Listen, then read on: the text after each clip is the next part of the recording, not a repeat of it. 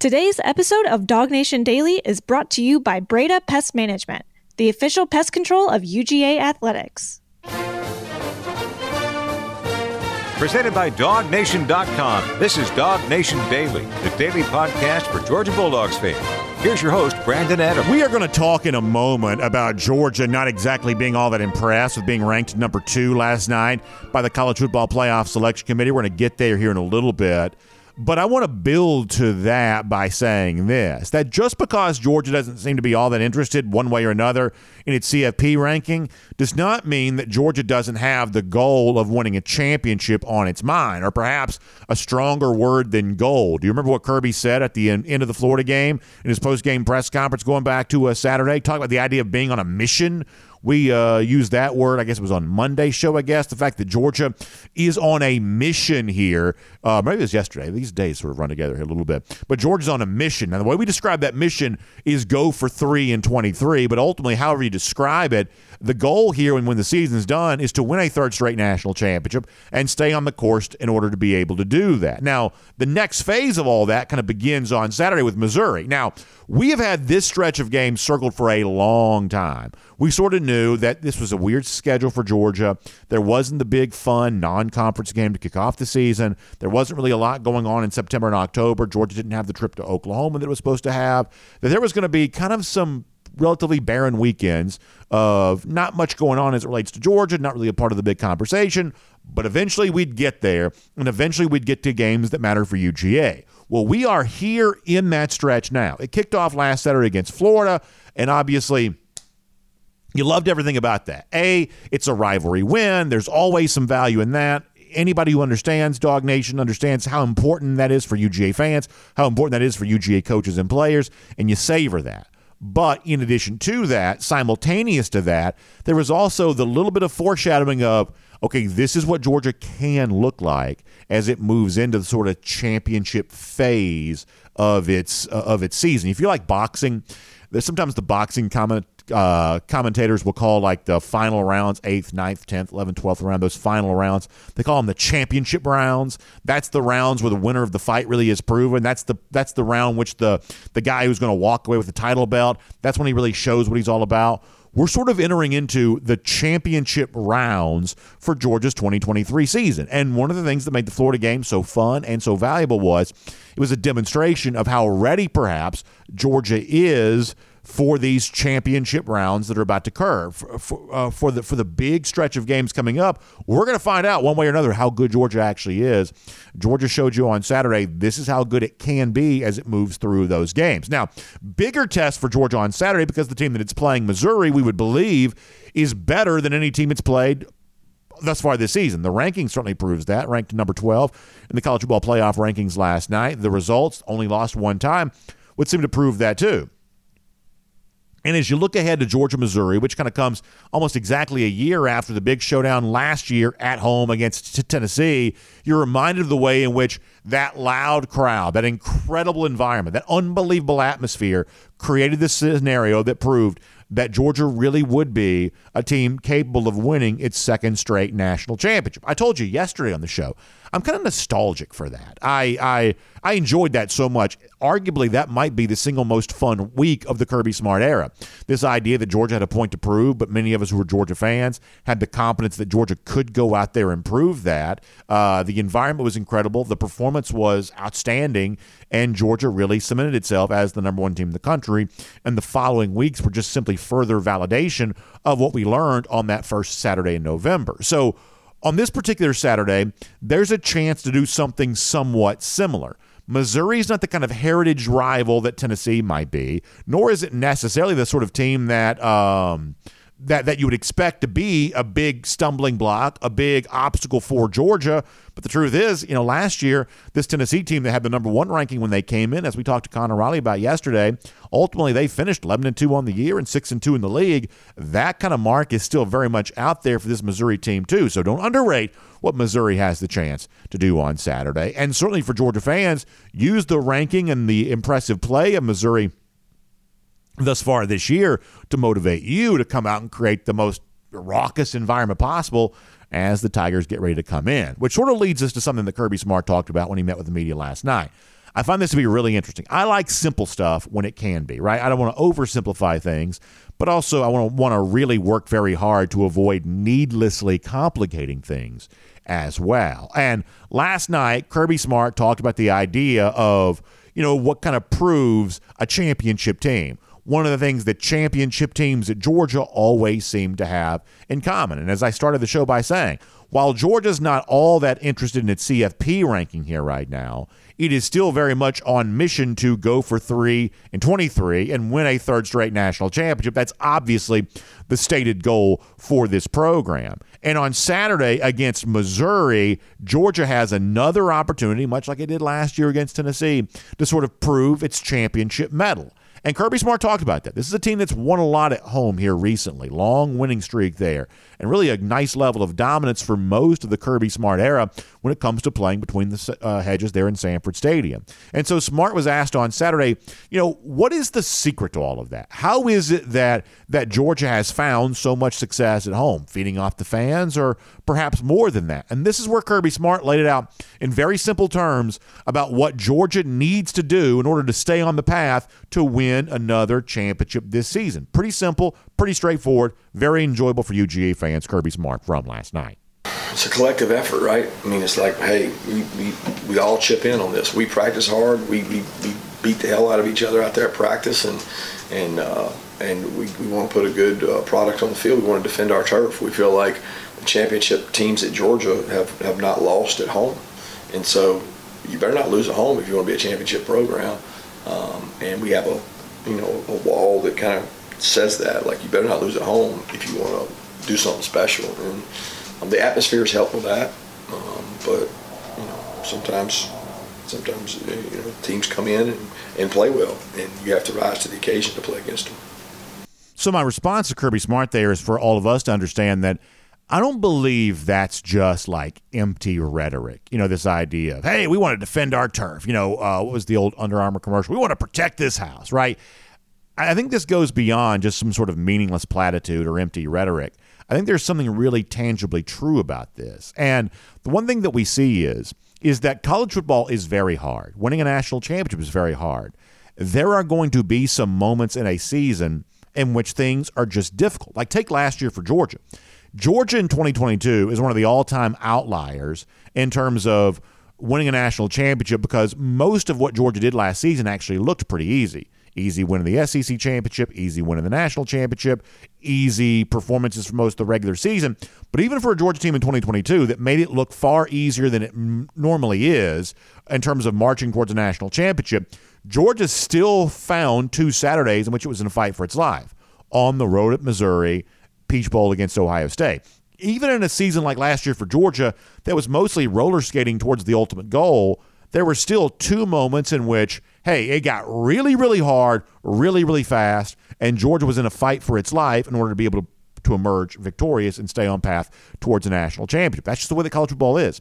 There are some moments in any season, even for all-time great teams, there are some moments in any season that are just going to be hard. So you better find some easy stuff so that you've got enough reserve in the tanks when you're called upon to do something hard. And that's what your home games ought to provide. When Kirby Smart says, hey, uh, our championship teams around here have a habit of winning their games at home. Well, why is that? It's not just a coincidence. It's making things that should be a little easier as easy as they should be. Therefore, you are energized, rested, and ready for what's hard later on. And for Georgia, the hard thing this year is perhaps going on the road to Tennessee in a couple of weeks or SEC championship, maybe a, another big time showdown against Alabama or whatever else. You've got hard moments coming. So, can you make it look easy right now? Can you kind of go out and dominate at home the way you're supposed to?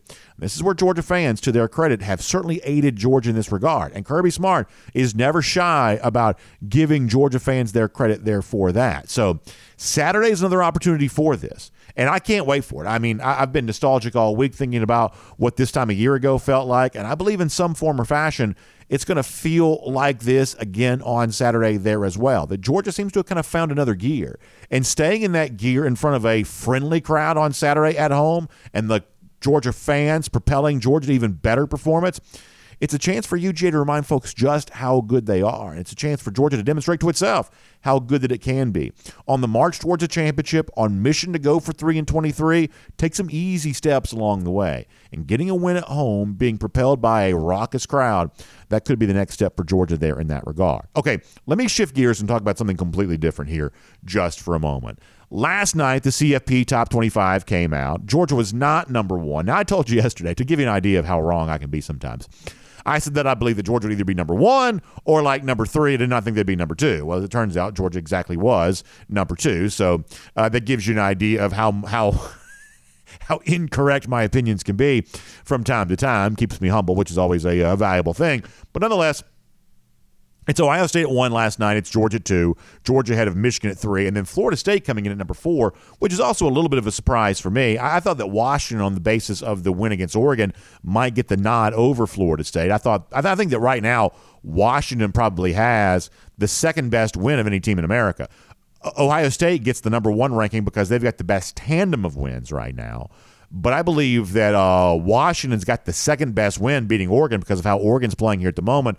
I'd give Texas its win on the road Alabama sort of best win status right now. But I'm a little bit surprised, even though Washington's actually struggled the last couple of weeks, still on the basis of just that resume point, winning against Oregon, a very good team. I think that's right now better than anything that Florida State's possibly done here thus far this year. But nonetheless, those are the kinds of rankings. And Georgia comes in at number uh, two there in that spot. And it was very interesting watching how many Georgia fans sort of had the same overall reaction to Georgia's response being ranked number two. That a lot of Georgia fans were even sharing this. That you know Ohio State put out on its social media that it was ranked number one. Michigan put out its playoff ranking on its social media. Florida State kind of does the same thing. But what did Georgia put out on its social media yesterday? Nothing about the CFP whatsoever. In fact, let me show you the tweet from Georgia. All they were putting out was the idea of it being Bloody Tuesday and the dogs working hard at practice and getting physical and getting tough, knowing it's got a big game coming up on Saturday against Missouri. A lot of Georgia fans remarked about just how different the response was from Georgia compared to the rest of the would be national championship contenders right now. And obviously, I noticed that too. And I think that's just as interesting as almost every other Georgia fan does. And I think it's probably interesting for two reasons. Reason number one is this. So we talked throughout the week about the celebration from Georgia after beating Florida.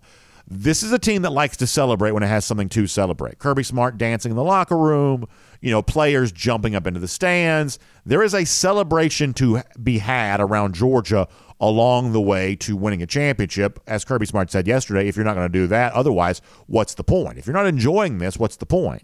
But what you see by the lack of response to a CFP ranking last night is is that Georgia only does it celebrating after things. It doesn't do it celebrating before things. And frankly, if Georgia was a little bit different level program, if it was a program that has not achieved as much as it's achieved, or perhaps for as many years as it has aspired to greatness, then being ranked number two in the CFP rankings is probably a pretty big deal. I remember the very first CFP rankings that ever came out, Mississippi State was ranked number one in those rankings. That's a kind of an odd trivia answer, but it is true. Mississippi State was the first team to ever be ranked number one by the College Football Playoff Selection Committee. My guess is when they got that ranking, they were shouting it from the rooftops. Hey, everybody, come look. Look where we're ranked in the CFP committee. And if Georgia was a little bit different program, if it was a little bit more like Mississippi State, my guess is it probably would do the same thing.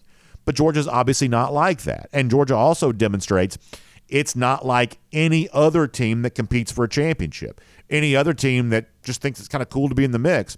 Georgia is so far beyond just thinking it's cool to be in the mix that that difference is the kind of thing that creates the distinction that's allowed Georgia to be as successful as it's been. And the other point here on all this is the fact that Georgia once again is sort of celebrating the idea of Bloody Tuesday. The fact that Georgia beats you because it takes talented players, develops them, makes them tougher both mentally and physically. When you go out there on Saturday, uh, you realize that you are facing a team that has prepared for this moment, and they've prepared for this moment harder and more uh, uh, intensely than than you were willing to do so. That's been kind of the story here for Georgia. And the cool part about this is you can't copy that. Eh, that is not an easy thing to replicate. And there is no secret sign to be stolen when it comes to that. You know, Kirby Smart's famous line a couple of weeks ago when they played, uh, or like, I guess it would have been last week when they played Michigan. He's like, best I could tell, they didn't have our signs. That's because there is no secret to be stolen from Georgia. They put it out on social media on a Tuesday exactly what they're all about. They're about getting bloody and getting after it at practice. That's the secret sauce. That's the recipe. They're not impressed with their CFP ranking right now. They only want to be number one at the end of the year. So as you move forward into a time in which the Michigans and the Ohio States and the Florida States, perhaps the Washingtons, maybe Alabama again, when they're looking to compete with Georgia for this national championship here this year, they should know that Georgia's letting you know right now exactly what their path towards this competition is going to be. It's going to be working as hard at practice as they can be, taking care of business here at home, going on the road against Tennessee in November, setting up for an SEC championship after that, just as much on mission as it ever was. It's a fun time of year. I like the CFP rankings. I think it's fun when they come out, even if they're somewhat silly here sometimes. And you can feel the vibe shift when you get to November. It's a little colder outside right now. It feels like football is here. And certainly for Georgia, the weeks that determine how this season will conclude, they're about to take shape. And based on the social media behavior, the words from Kirby Smart, and the level of play this past Saturday against Florida, you certainly get the indication that Georgia is more than ready for what's coming next. My name is Brandon Adams, and this is DawgNation Daily, the daily podcast for Georgia Bulldogs fans. We are presented today by Breda Pest Management, and we're happy to have you with us no matter how you get to us. Live on video, 945, first and 15, dawgnation.com, the DawgNation app. After that, 10 a.m. across all video platforms. We're on the radio with our friends in Athens on Athens Sports Radio 960 The Ref, all the podcast platforms there as well. We are just so happy that you are a part of our program here today. And a big thanks to our friends at Breda Pest Management who make it all possible. You know, we just heard from Kirby Smart saying it's very important that Georgia defends its turf on Saturday. Kirby Smart just said that. Well, guess what? The organization helping UGA defend itself as well is our friends at Breda Pest Management because they are the official pest control provider of UGA athletics. Much the same way the Georgia defense trying to keep Missouri out of the end zone, and the same way that Georgia's trying to keep those Missouri fans from coming in and have any reason to be happy and celebrate on Saturday. Breda Pest Management is also keeping bugs and critters, especially termites, out of the uh, building there as well. All those UGA athletic facilities, that's exactly what Breda Pest Management is all about. Because on a you know level piece of ground the size of that football field, there's room for a million termites. Same thing's true for your home there as well, by the way. And so when you think about how much important it is to keep the termites away from the athletic facilities there at UGA and all the stuff like that, the same thing is true for your home there too. You want the same kind of home field advantage that Georgia enjoys, and that's why you ought to choose Breda Pest Management as your own official pest control provider. Because the good news is, not only are you supporting a company that's also been great supporters of UGA, and our buddy Matt Breda, big dog fan, big sports fan in general, loves the Braves, things like that. Not only are you supporting a good company that's fun to do business with, but you're also going to support and be supported by a company that's been in business since 1975, got 125 employees, and that heritage and history of success allows them to leverage that strength for your benefit by putting more money back in your pocket just for making the switch. So put more money back in your pocket. Right now, that's one of the most important things anybody can do. Find a way to save money, uh, keep some of that hard earned money, that's exactly what Breda Pest Management is going to provide for you. So please find them online, bredapest.com. Let me spell it for you. It's B R E D A, bredapest.com. One more time, that's B R E D A, bredapest.com, the official pest control provider of UGA Athletics and a big part of DawgNation Daily here today. All right, we're going to get Mike Griffith here in a moment. Uh, we'll talk to him about Georgia being ranked number two by the CFP committee last night. Also, before we're done today, it's Jake Fromm, the former Georgia quarterback. We'll get into uh, the performance for Georgia against Florida, what we learned about that, and really kind of the cool way in which Georgia's sort of setting up for this stretch run that's on the way. Jake's going to give you a whole bunch of stuff on that coming up here in just a little bit. Prior to that, I want to go around the doghouse. And around the doghouse today is poured by our friends at Dr. Pepper, which is always a fun thing for me because y'all know how much I love Dr. Pepper. And let me tell you what else I love here for a moment. So, we are about to see, one way or another, a very tired argument against Georgia put to bed. You got Heather What's Her Face on ESPN or anybody else that, uh, you know, kind of wants to argue, what about the schedule? You know, the Georgia schedule. You know, they hadn't played nobody. And, you know, uh, I know they won the last two national championships, but they ain't played nobody. And, you know, somehow that's kind of the thing that gets thrown up in Georgia's face over and over and over again. Well, I've got good news for you here right now. that argument is about to be put to bed forever. And it probably is going to also demonstrate why it wasn't all that legitimate and authentic to even have that discussion to begin with. Because college football has a way of just sort of providing you know, kind of more clarity as the season rolls on. You know, at one point in time, September, October, it sort of seemed like, you know, nothing was very interesting with the Georgia schedule, but we always pointed to some of these games in November, and we always said, hey, some of these games have a chance to be more interesting when they're played. They appear to be right now. And the first release of the college football playoff top 25, that is what that proves. And to me, the single most interesting thing about the CFP rankings from last night is not where Georgia was ranked or any of the Georgia championship contenders were ranked, uh, the teams that kind of fighting with Georgia to be uh, the best in the country. The most interesting thing for me is where the future Georgia opponents were ranked on that first CFP ranking. For instance, Ole Miss coming in at number 10. Ole Miss going to have to work to stay there, but they're at number 10 right now. Missouri, the opponent for Georgia on Saturday, they come in at number 12. You know, num- you know, number 2 versus number 12 makes for a pretty big game in Athens there on Saturday. Missouri justifiably looking at a pretty high ranking here right now. Tennessee comes in at number 17. Uh, once again, that's a pretty interesting ranking. So for a Georgia team that supposedly ain't played nobody and – you know, has you know the weakest, softest schedule of any team in the history of college football or whatever other nonsense you've had, uh, you know, sp- you know, spit at you on television over the course of the next three weeks. Georgia's about to play number twelve, number ten, and number seventeen, at least based on what the rankings look like here right now.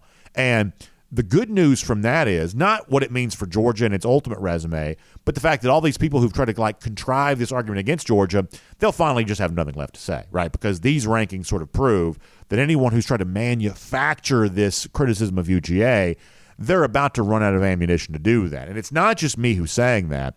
They were even saying this on ESPN television last night. Greg McElroy, the ESPN analyst, was talking about this there too. That Georgia now sets up to have the kind of ranked opponents moving forward that's going to eliminate any opportunity for doubt of Georgia as long as it keeps winning these games. This is what McElroy said last night on ESPN about that. Georgia has a gauntlet coming up. I yeah. mean, if you look at what they have coming up this week in Missouri, Missouri's real. I mean, I, yeah. I know they're not the traditional blue blood brand, and people have kind of slowly gotten on board with them being okay. They're real. They have a good quarterback. They have explosive playmakers. And you got Ole Miss. And then you have a road trip to Tennessee we kind of looked at Notre Dame a couple weeks ago. It's like at the end of the run, it's like, man, they're out of gas and they lost to Louisville. Could that potentially happen to Georgia? Because if they get through this gauntlet unscathed, I'd be shocked if by week 12, when they're teeing it up against Georgia Tech, if they're not sitting atop the rankings. So, two things about that really quick. Thing number one, as McElroy sort of alludes to, Georgia still has to win these games. And I think there still is a need to go out and prove yourself by winning them. And I think a lot of us would say, well, based on the way that Georgia played against Florida and based on the way that Georgia played against Kentucky, Georgia shows it still has that championship gear that it can get to. But over the course of the next three weeks, it not only has to get to it, it has to sort of go there and stay there. So there is still a challenge for Georgia to win its next three games. And I'm not going to pretend that this is some sort of you know cakewalk here. Georgia's got a lot to prove and a pretty tr- challenging stretch. That's true. But if it does win these games, at that point, there'll be really nothing left that can be said about Georgia. And ultimately, Georgia doesn't need the resume points. Georgia doesn't need the style points. Georgia has proven enough by simply winning the last two national championships. But there is a certainly certain quality of life discussion here of Georgia fans who get kind of annoyed when people try to find some way to nitpick or some way to kind of you know poke holes in, in, in Georgia to try to like build up some other team to sort of make the end of season result seem and feel less predetermined. For the Georgia fans who kind of who get sort of annoyed by that, you may not have that to worry about much more because of what McElroy says. Hey, look at how the next three weeks shape up for Georgia. That was the single most interesting thing to me about the CFP rankings from last night. The future Georgia opponents were shown some respect, which means that Georgia and its resume and what supposedly been lacking, as long as it keeps winning, uh, Georgia will prove during the regular season just how good it really is. And by the way, a regular season schedule for Georgia that was very, very, very much uh, criticized. All of a sudden, when it's all said and done, it's actually a little bit more substantial than it was ever given credit for. We'll make that around the doghouse. Poured today by our friends at Dr. Pepper. And I love the college football conversation. I can't wait for another college football game day weekend here coming up. And I love the fact that one of my favorite things in the world, truly one of my most enjoyable things, uh, Dr. Pepper, when the show is done every day, I'm racing to get uh, my Dr. Pepper and enjoy that and kind of recharge my batteries a little bit and just enjoy a special treat during the middle of the day. Uh, I love the fact that Dr. Pepper loves college football so much and is so connected to college football. It is the one that fans deserve. And so if you haven't, you know, been enjoying it here this season, I think you probably should. Uh, stop by your local Kroger, pick some up. I like the Diet Dr. Pepper, the Dr. Pepper Zero Sugar. Uh, listen, every now and then I'll do the splurge and get the real deal too. I had, so uh, when was it? On Sunday for lunch, I had like the real deal, like original Dr. Pepper. And I got to tell you, it was very, very good. Uh, a lot of you've also tried the Dr. Pepper strawberries and cream. Uh, that's a lot of fun for you there as well. Just enjoy some. It's the one fans deserve the rich, flavorful, one of, kind, one of a kind taste of Dr. Pepper. Make sure you enjoy that today. It's good to have Dr. Pepper with us as a part of Around the Doghouse here today. All right, so before we are done on our show, a really, really good conversation with Jake Fromm, the former Georgia quarterback. We'll get to that. Also, more controversy kind of erupting out of Michigan here right now. We'll cover some of that. And uh, we'll also do a little bit to preview the other big SEC game on tap for this weekend, too. So we're busy here in our final few minutes. It continues right now with a Georgia Farm Bureau insider update, previewing Georgia, Missouri, looking back on last night. Let's bring Mike Griffith onto the program here today. From Athens and across the SEC or wherever the recruiting trail may lead, here's a DawgNation.com insider. Mike Griffith joins us here now, Georgia Farm Bureau Insider Update. We'll get to the Georgia Missouri game here coming up in a moment. But, Mike, prior to that, I kind of alluded to this a little earlier. I, I know that, you know, clearly Georgia's going to ignore the CFP rankings. We understand why they would. Some fans are a little bit cynical about this there as well for, I think, fairly obvious reasons, too. There's not a lot of logic week to week the committee uses. This is kind of a made for TV type event. And yet, nonetheless, even with all that said, I am still kind of a fan of the CFP top 25. I like the debate, I like looking at it. I, I enjoy talking about college football, and the, the CFP rankings are a little bit of a conversation starter. So when they start coming out, I always kind of enjoy that. And so, you know, last night the rankings came out. Georgia was number two in the first rankings. Uh, I think a lot of us had some intuition they probably wouldn't be number one, and they weren't. Uh, but it's still kind of a fun conversation for me. What did you make of the first release last night? I was impressed. I, I really was. I was one of those people that thought that Georgia's schedule would, would sink the dogs to three and four. I've been critical of the College Football Playoff Committee, um, hiding behind metrics, being fooled by numbers. Uh, and I was on that call with Boo Corrigan last night and Bill Hancock on behalf of DawgNation, and I was able to ask that question directly about ranking Georgia ahead of these other teams who have stronger schedule strengths, and why did they do that? And they were very impressed by the wins over Kentucky and Florida. And I also liked it when Boo Corrigan said that having former coaches on the staff has really helped them, Brandon. You know, it's, it's not just random people looking at, you know, numbers that never played the game it's coaches that can say, "Oh no, no, look." Um, when Georgia's needed to respond, they've responded, I, and that, that's added some validity to me that they've added former coaches on that committee. I liked it that Corrigan was transparent enough to say this is why, and and he knew there'd be criticisms. He knew there'd be other programs that would say, "Hey, Georgia hasn't played anybody. How can you rank them ahead based on the eyeball test?" Well, I'm glad they did because I think that takes stones and we didn't see that happen in 2018. 2018, Georgia got jobbed out of that last spot. They were better than that Oklahoma team that got in ahead of them, but they referred to protocol, right? And uh, Alabama got in on 2017 by the eyeball test, um, and I was upset. I, I still think Georgia got robbed. I'll always think that. You know, and I look at the Georgia Tech AD and the Florida AD and the Oklahoma AD being on that committee and sinking the dogs. But now, um, last night, uh, they answered my question thoroughly, and um, look, I'm still not thrilled with the whole process, but of the committees that I've, I've heard from, last night's made the most sense when they were discussing the rankings. I'll also say I thought the single most interesting thing that happened last night was not where Georgia was ranked or any of the teams competing with Georgia were ranked, because ultimately that's still going to sort, sort itself out. I thought the most interesting thing was where future Georgia opponents were ranked. The team that's coming in this Saturday at number 12, Ole Miss next yep. week at number 10, Tennessee, the road game coming in at number 17. You know, for a lot of people who have been like, oh, lackluster Georgia schedule, either because of the absence of resume points, or just fans who want big games. Well, guess what? This next month is going to provide them two great games at home, a heritage rivalry, fun road trip for the last time in the SEC East to kind of conclude the run in the SEC here this year. For a lot of people who've been sort of waiting for the Georgia schedule to kind of kick into gear, well, it's about to kick into gear, and the CFP committee did a great job of previewing that, I thought, last night. Yeah, I agree, and you know the, the Georgia schedule will take care of itself. That that you know that should be the last thing Georgia fans are worried about. I, I don't think they are. You know, I think I think Kirby Smart has conditioned and, and trained everybody to say, look, guys, it doesn't matter, right? Now, you know, you, you look ahead, and you know you can start spinning different ideas. Well, what if Georgia loses in the SEC championship game, or what if Georgia has one loss? Yeah, I, I just I don't think you can think that way or worry about that because there's way too much football left to be played.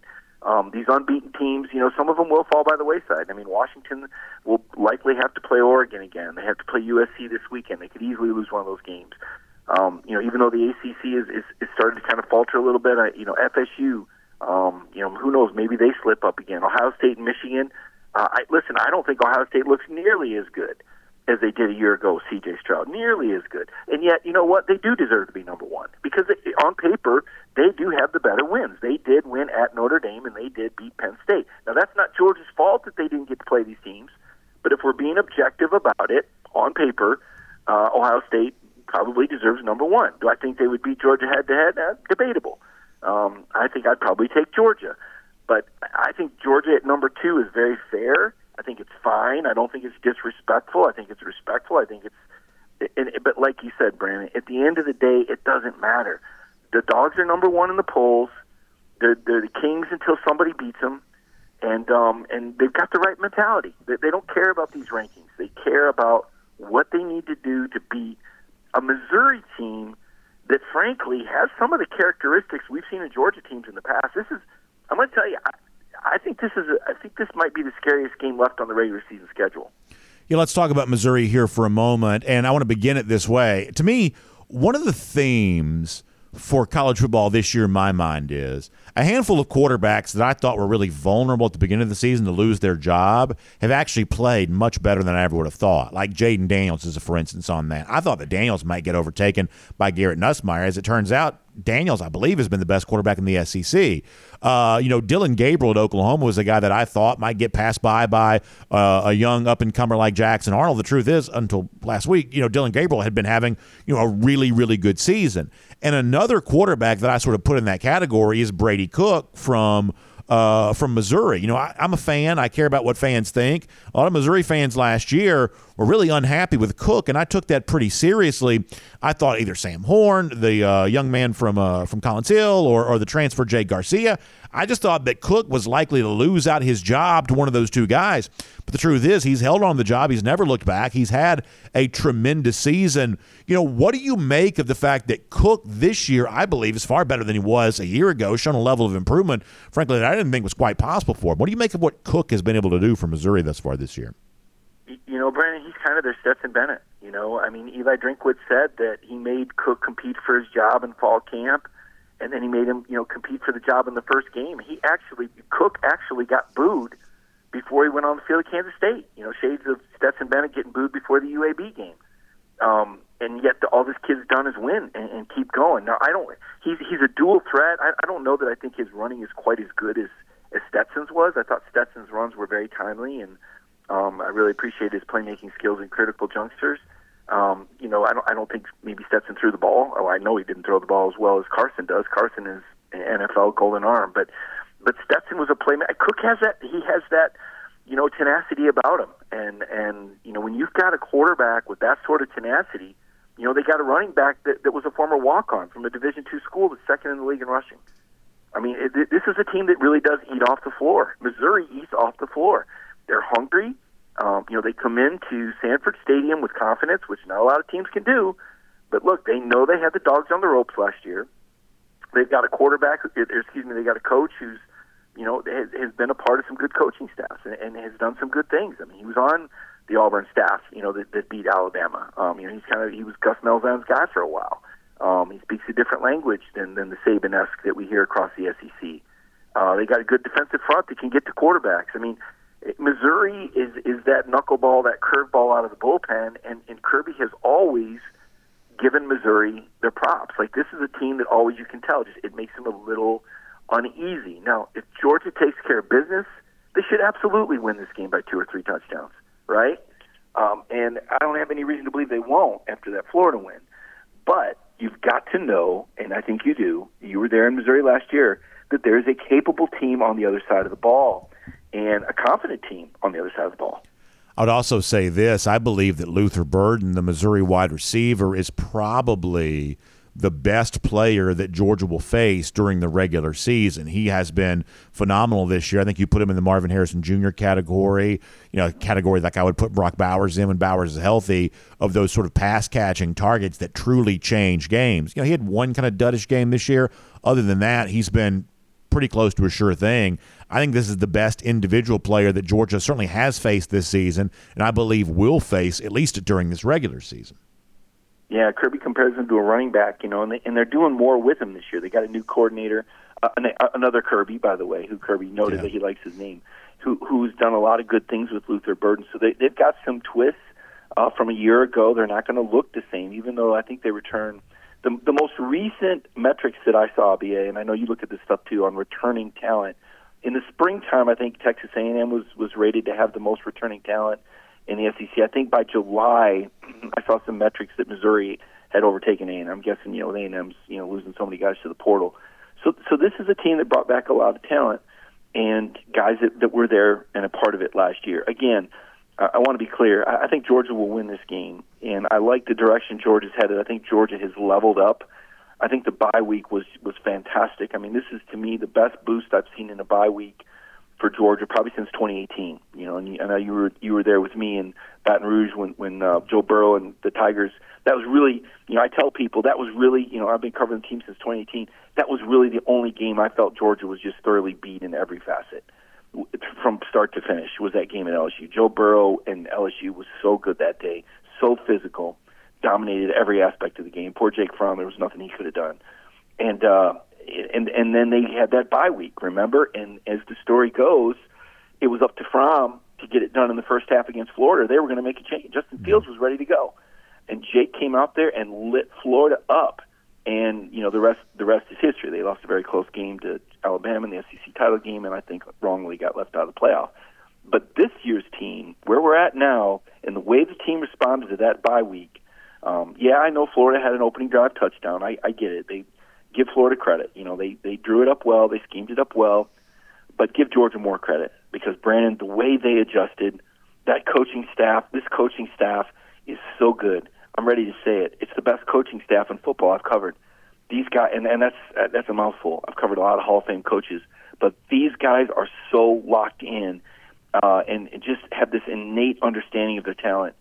And I just thought they did an unbelievable. I mean, they scored 36 points in a row. They just coached circles around Billy Napier. And now, Brandon, Florida has got to convince these recruits to stick with, with Napier. They got to convince these boosters to keep giving money. They somehow got to convince them that what they saw they didn't see, and that this is still a program worth investing. I think they, I think Florida's got big problems ahead.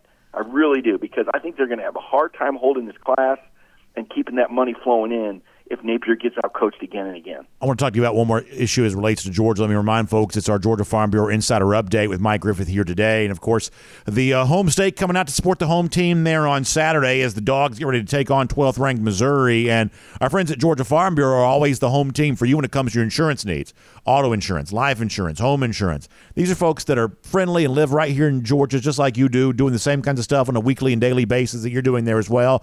They understand that you need your automobile to get to work every day and support your family. And so, therefore, the auto coverage that you have on that is important to you for those reasons. Or the, the home that you live in, that's where you're making your memories, that's where you're building your life, and the insurance that protects that home. They understand how much that means to you. That's what they're all about. And that's what we mean when we say Georgia Farm Bureau is always the home team. So please find them online at gfbinsurance.com.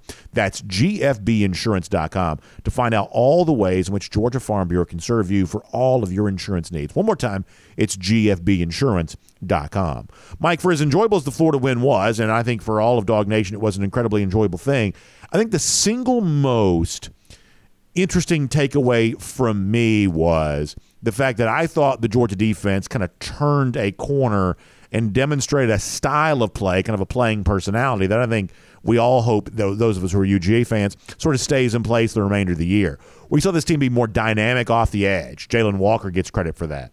The I think the continued maturity and growth of like Marvin Jones Jr. and Damon Wilson get credit for that. The presence of Tyrion Ingram Dawkins coming back from injury. Talk about a, a great sort of trade deadline style acquisition a guy like that coming back to health at exactly the right time. But being more impactful off the edge, something that I really hoped Georgia could be this year, and now shows promise that it really can be. That to me is the most fun takeaway from the Florida game because that's the kind of defense that can travel the rest of this season against offensive minded coaches, Eli Lane and Heupel against pretty formidable offenses, although, you know, in the case of Tennessee, not quite what they were a year ago. You want to be impactful and dynamic on defense, and Georgia showed you on Saturday they can still be very, very similar from that that standpoint to what they've been the last couple of years. Yeah, I mean Tyrion Ingram Dawkins with the force. I mean he only played nine snaps. But boy, he made it. He made him count, and, and I thought that was a really big play when he forced. You know, first forced fumble for Georgia that they recovered all year long. I mean, that, that's just such an anomaly stat that they didn't recover a fumble for eight games. Um, here's the here's the question though. Here's here's my question of what's next. And I agree with you. Everything you just said. I thought that was a tremendous performance by the defensive front. You know, part of that to me was was Florida really doing a bad job and thinking they could pass protect and drop back against Georgia. I mean, they got sacked four times in the first half. Just bad game. Billy Napier just you know he just and I can't say enough. But anyway, the next team you play is going to get rid of the ball quick, right? So those edges, can they affect the? play? They probably won't get the sacks because they're going to be. I think Cook gets rid of it.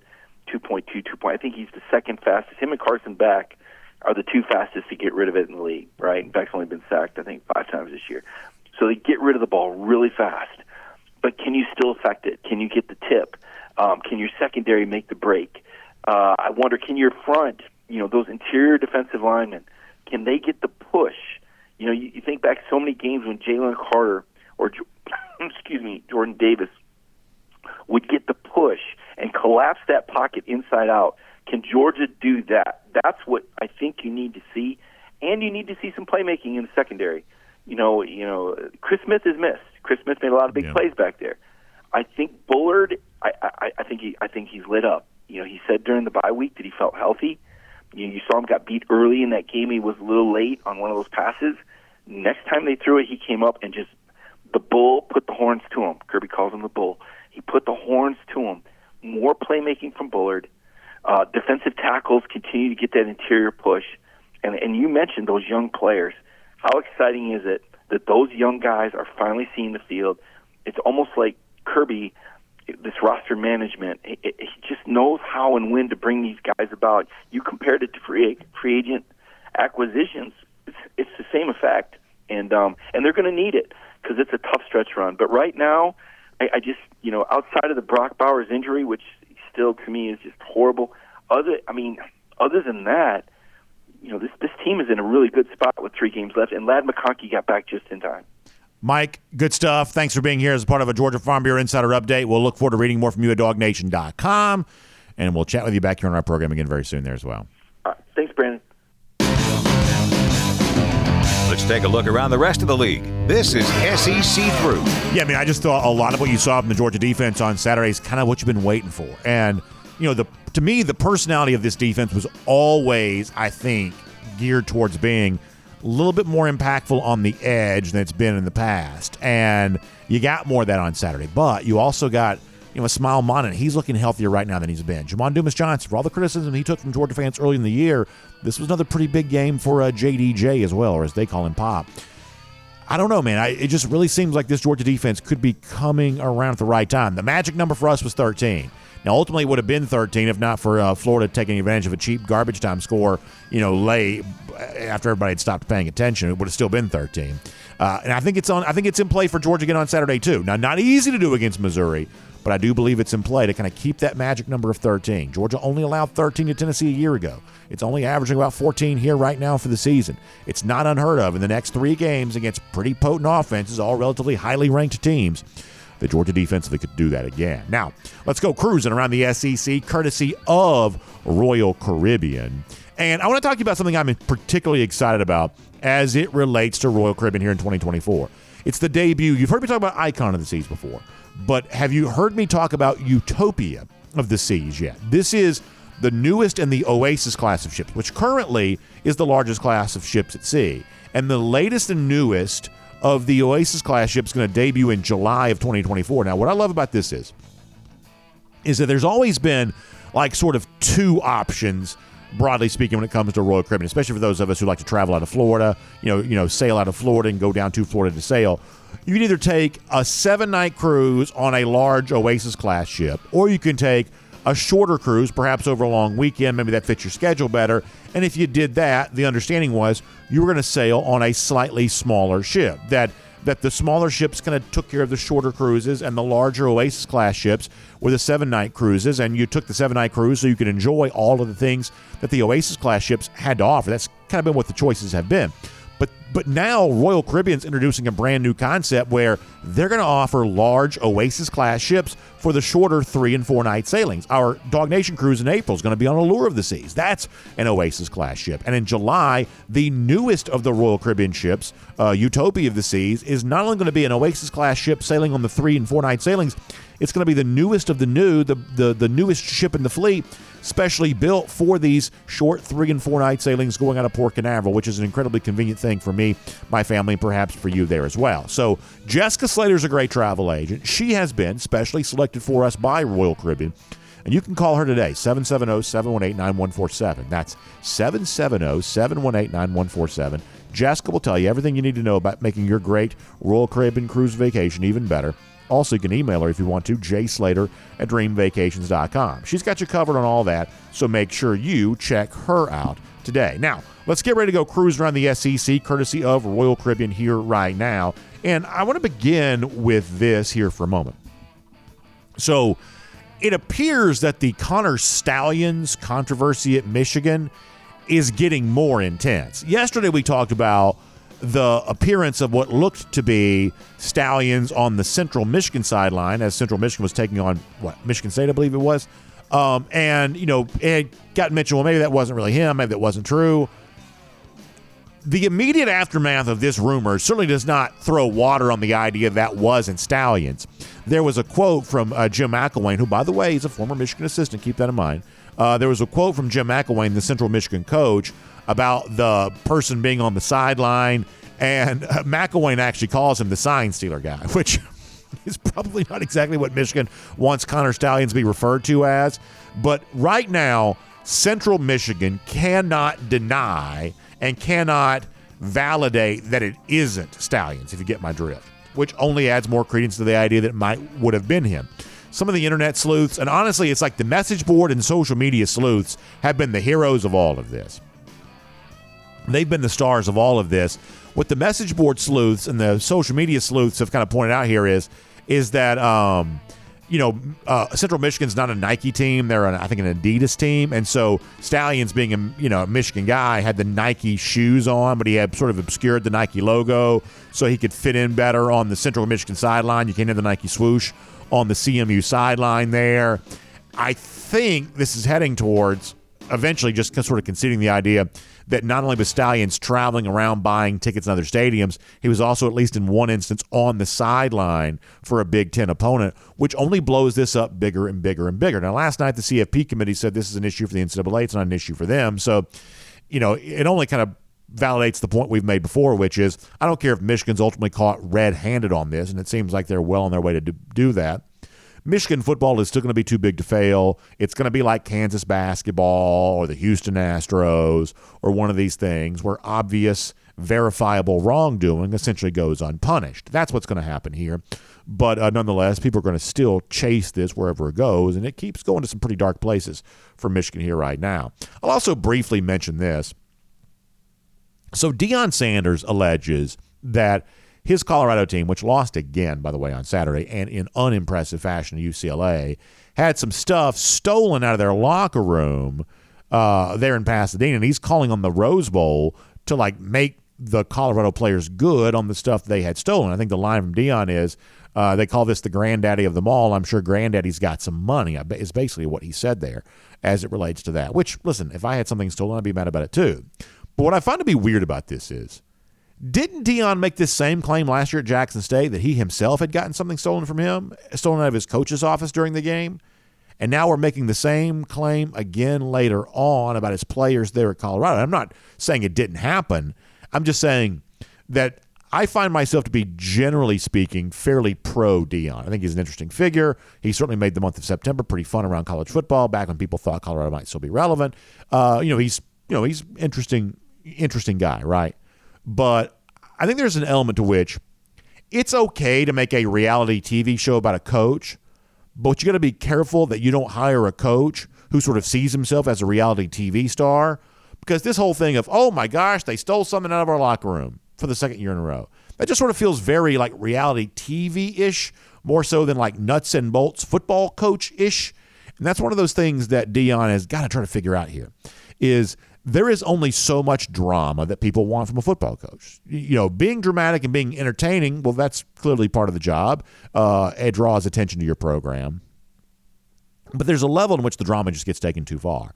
And if the players got something stolen from them, I'm really sorry about that. But you know, this idea that there's always some sort of something other than just football going on with Deion, that's one of those things that if you really want to stick around for the long haul and be a very successful coach beyond just having a very good son at quarterback, if you want to have a long staying power as a coach, you can't be quite so dramatic. You just can't. That's just the bottom line. That's how it goes. I'll also mention this real quick. We'll probably end up getting more into this tomorrow. I'm really excited about the Alabama LSU game. And I think some of you know that I've mentioned this yesterday. I've been kind of wrestling with what my ultimate prediction is on this game, what my ultimate uh, opinion is on this game. Obviously, a lot of us have kind of run from some of our LSU picks to begin the season because LSU, as it turns out, is just really bad defensively. But like the more we kind of look at this game I guess the more I'm starting to wonder okay, does Alabama have the offensive firepower to keep pace with LSU? It seems like the answer to that question is probably no. So then the next question becomes okay, well, is Tommy Rees then the kind of coach, or Nick Saban as the head coach here right now, is this the kind of coaching staff right now that can create the kind of pace of game in which they want? Because that's ultimately this comes down to if this game has a lot of possessions, a lot of points, then LSU probably wins easily because Alabama cannot keep pace with uh, with LSU. Um, but if Alabama can control the pace of the game, then all of a sudden that just means less of Jayden Daniels, and the less of Daniels there is in this game, the more that gives Alabama a chance to win. Here's one thing I don't think you should lose sight of here.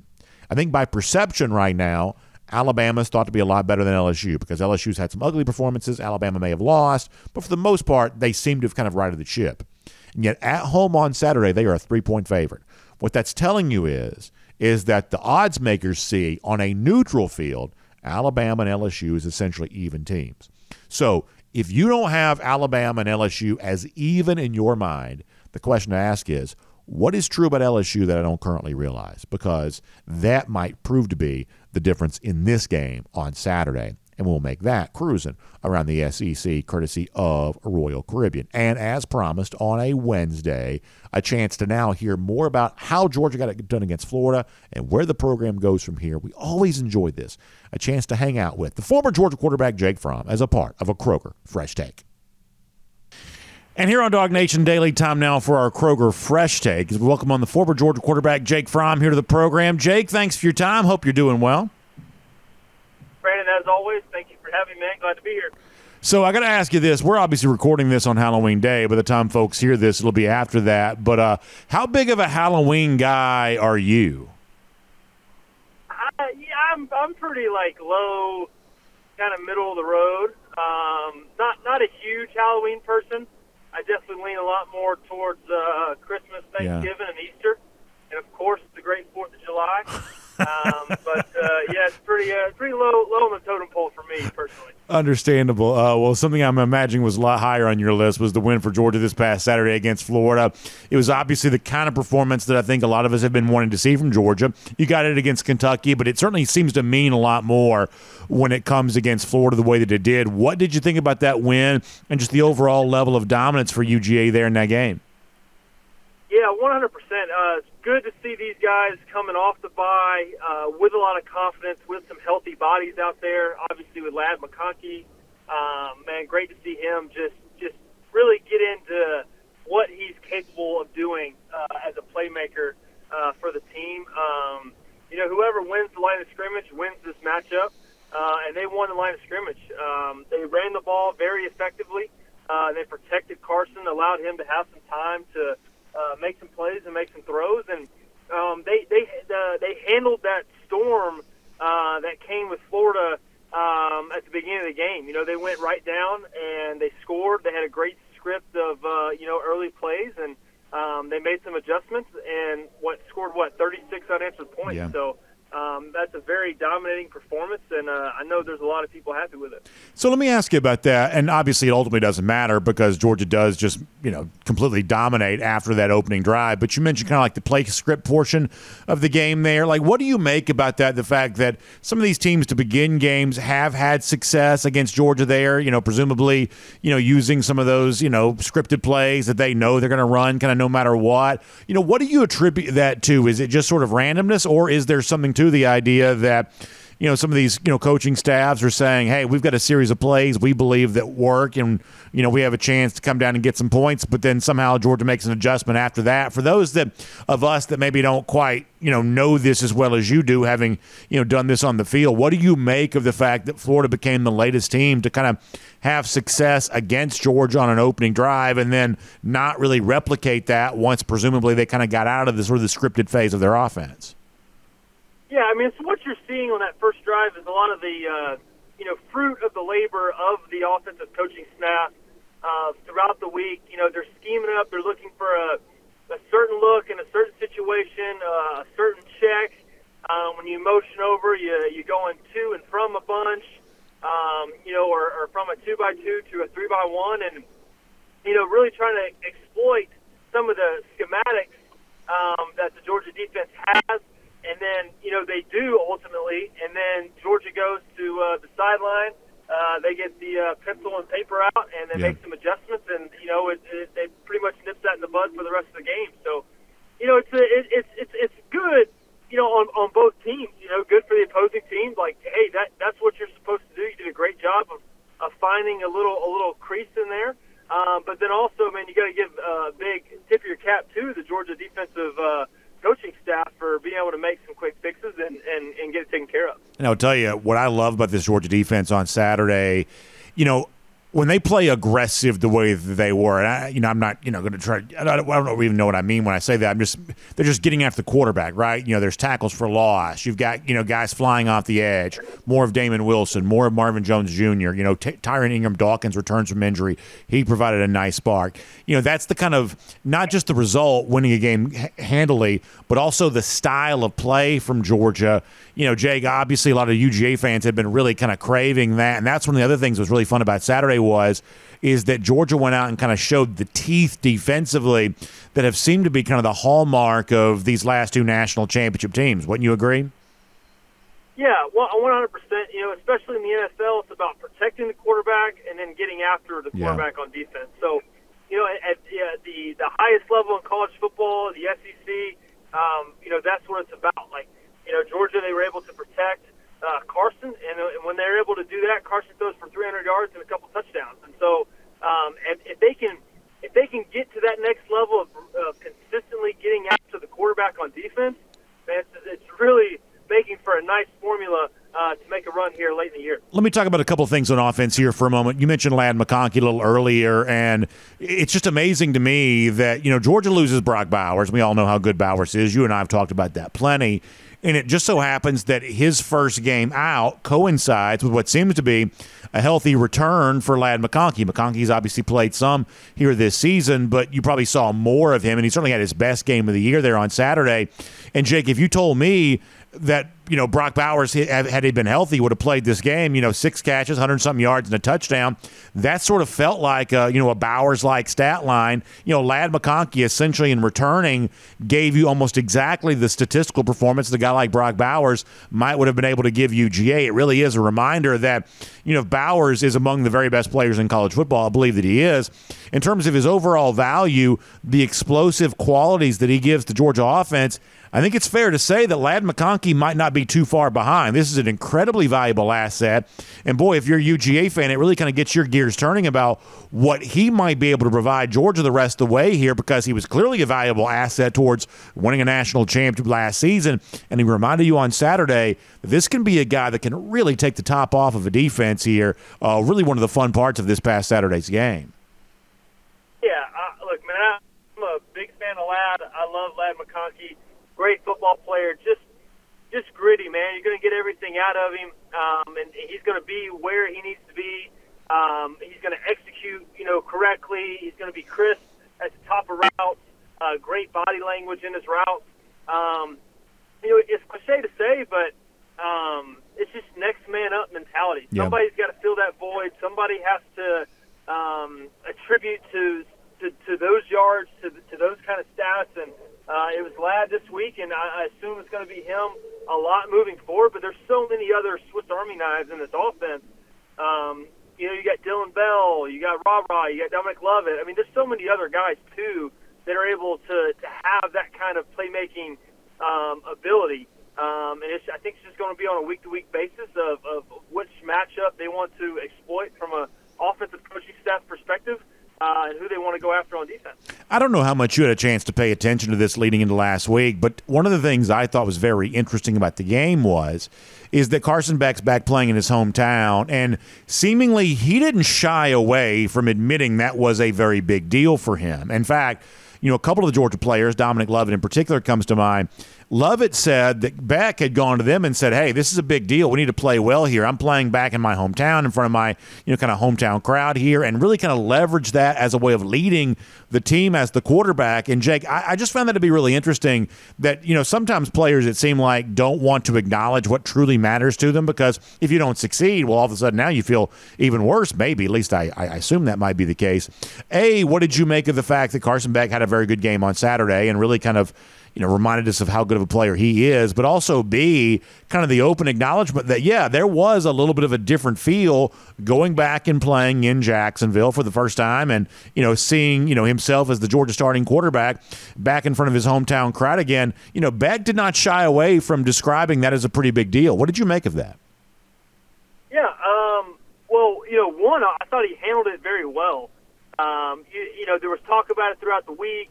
Um, how how was he going to handle it? And obviously, he came out and had a fantastic uh, football game, played very clean, and and operated very well as a quarterback. But two, you know, you didn't I didn't really know exactly how he went about handling it, and I really like the idea of, like you said, of leveraging it onto the other guys. Like just go ahead and throwing it out there, out in the open. And because football is a team game, I, I can't as a quarterback, you can't go and just do it and make all the plays by yourself, right? You need the other ten guys too to to help you along. And and he went and he put it on those guys too, and uh, allowed them to take ownership in the game as well. And so I, I really like that, man. That's that's uh, Carson stepping up and and learning how to become a leader um, and to help the football team. It's our Kroger Fresh Take with Jake Fromm here on DawgNation Daily here today. And speaking of Kroger, you know, we're on the other side of Halloween now, which means everybody's getting ready for a Thanksgiving here coming up. And when you think about the turkey or the dressing or those side dishes that go on the table for the big meal coming up in the month of November, Kroger's got you covered for all of that. So if you want to talk to him about getting some meal prepared so you don't have to do the cooking yourself. Or if you enjoy do the cooking, you just want to get great savings on the food that you're going to cook, your local Kroger's got you covered for all of that. So make sure you check them out as we head towards Halloween, excuse me, as we head towards Thanksgiving. Make sure you check out our friends at uh, Kroger here today. Jake, let me finish with this here just for a moment. You know, Georgia comes back home on Saturday, big game against Missouri. You know, Missouri's got a nice, pretty ranking next to its name, only lost one time here this year, and playing a really impressive brand of football.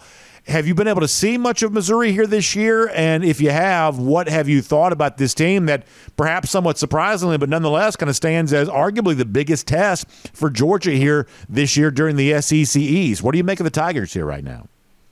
Yeah, I, I wish I had have uh, honestly paid a little Yeah. bit more uh, attention to them up until now. You know, it's a team that just kind of snuck up on you, having a really good sneaky season. Um, I just know that uh, uh, in in their building, they felt like they let uh, Georgia get away with one uh, last year uh, when they went up there uh, to play the Tigers, um, and so I know that they they feel like they they got a chance uh, with them this year. And uh, I know they're hungry for a win, and, and they got a lot of uh, momentum rolling. So um, I think this is a team that you just got to, hey, man, start fast, get out early, uh, and just let these guys know that they can't play with you. If you had a guess, how much do you think the last year, the close game, and the fact that you know, you know, Missouri really had a chance to win that game. How much do you think that factors into Georgia's overall level of motivation for Saturday? Oh, I think it'll be huge. I think Kirby will definitely let them know uh, that they uh, they got out physical. Uh, they lost in the trenches. They lost the line of scrimmage, uh, and and just just be watching that uh, throughout the week if that comes up uh, out of Kirby's mouth. Um, but I know it'll show up on on Saturday uh, in the way they play. Jay, great stuff. I always appreciate the conversation. Thank you for your insight here on UGA. We hope you have a, a great week, and we'll look forward to uh, talking to you soon here on a Kroger Fresh Take right here on DawgNation Daily. Awesome, Brandon. Thank you.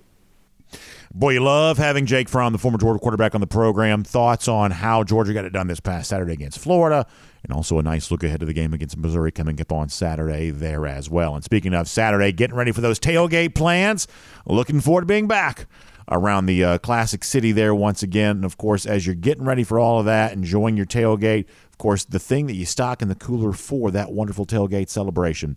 How about our friends the Finnish Long Drink? Ready to drink cocktail? You like mixed drinks? Well, the Finnish long drink is a mixed drink that's already mixed for you. It's a mixed drink right in a can. Now, when people see you holding it, they may think it's a beer because beer typically comes in a can, but this is not that. This is a really fun category of beverage known as the ready to drink cocktail. And frankly, nobody dominates from a flavor standpoint the ready to drink cocktail scene better than the Finnish long drink because of how good it tastes. I'm talking about the original flavors like the traditional and the cranberry the long drink zero, the long drink strong, but also the brand new for a limited time here in the Peach State, the peach flavored version of the Finnish long drink as well. If you haven't tried this yet, it's a great time to do so. Go to thelongdrink.com and you can find out more about this today. That's thelongdrink.com. You can put in your zip code and you can figure out where to pick up some Finnish long drink here today. All right, to wrap up here today, yesterday being Halloween, you might imagine, got some Halloween themed golden shoe submissions, including a blast from the past here. Now, when this was sent to me, it was originally animated. This is not going to be animated for you, it's just a screenshot. But nonetheless, how about going way back in time for a Jeff Santelmi from years ago? Let me show you our golden shoe today. First of all, uh, I just looks Jeff looks exactly the same. I look completely different. It's kind of amazing, actually. Uh, but you got the Happy Halloween graphic there. Uh, uh, you got a uh, who's that doggy style uh, for UGA saying that uh, happy uh, hey DawgNation Daily and Jeff Sentell found this oldie. Hope y'all have a great one and so much love for what y'all do for us dog fans. Go dogs! Throwing it back to the old days of uh, before the hedges with the Halloween graphic in the background. Jeff and me side by side there. Uh, happy Halloween. I'm like 50 pounds heavier in that picture than I am now.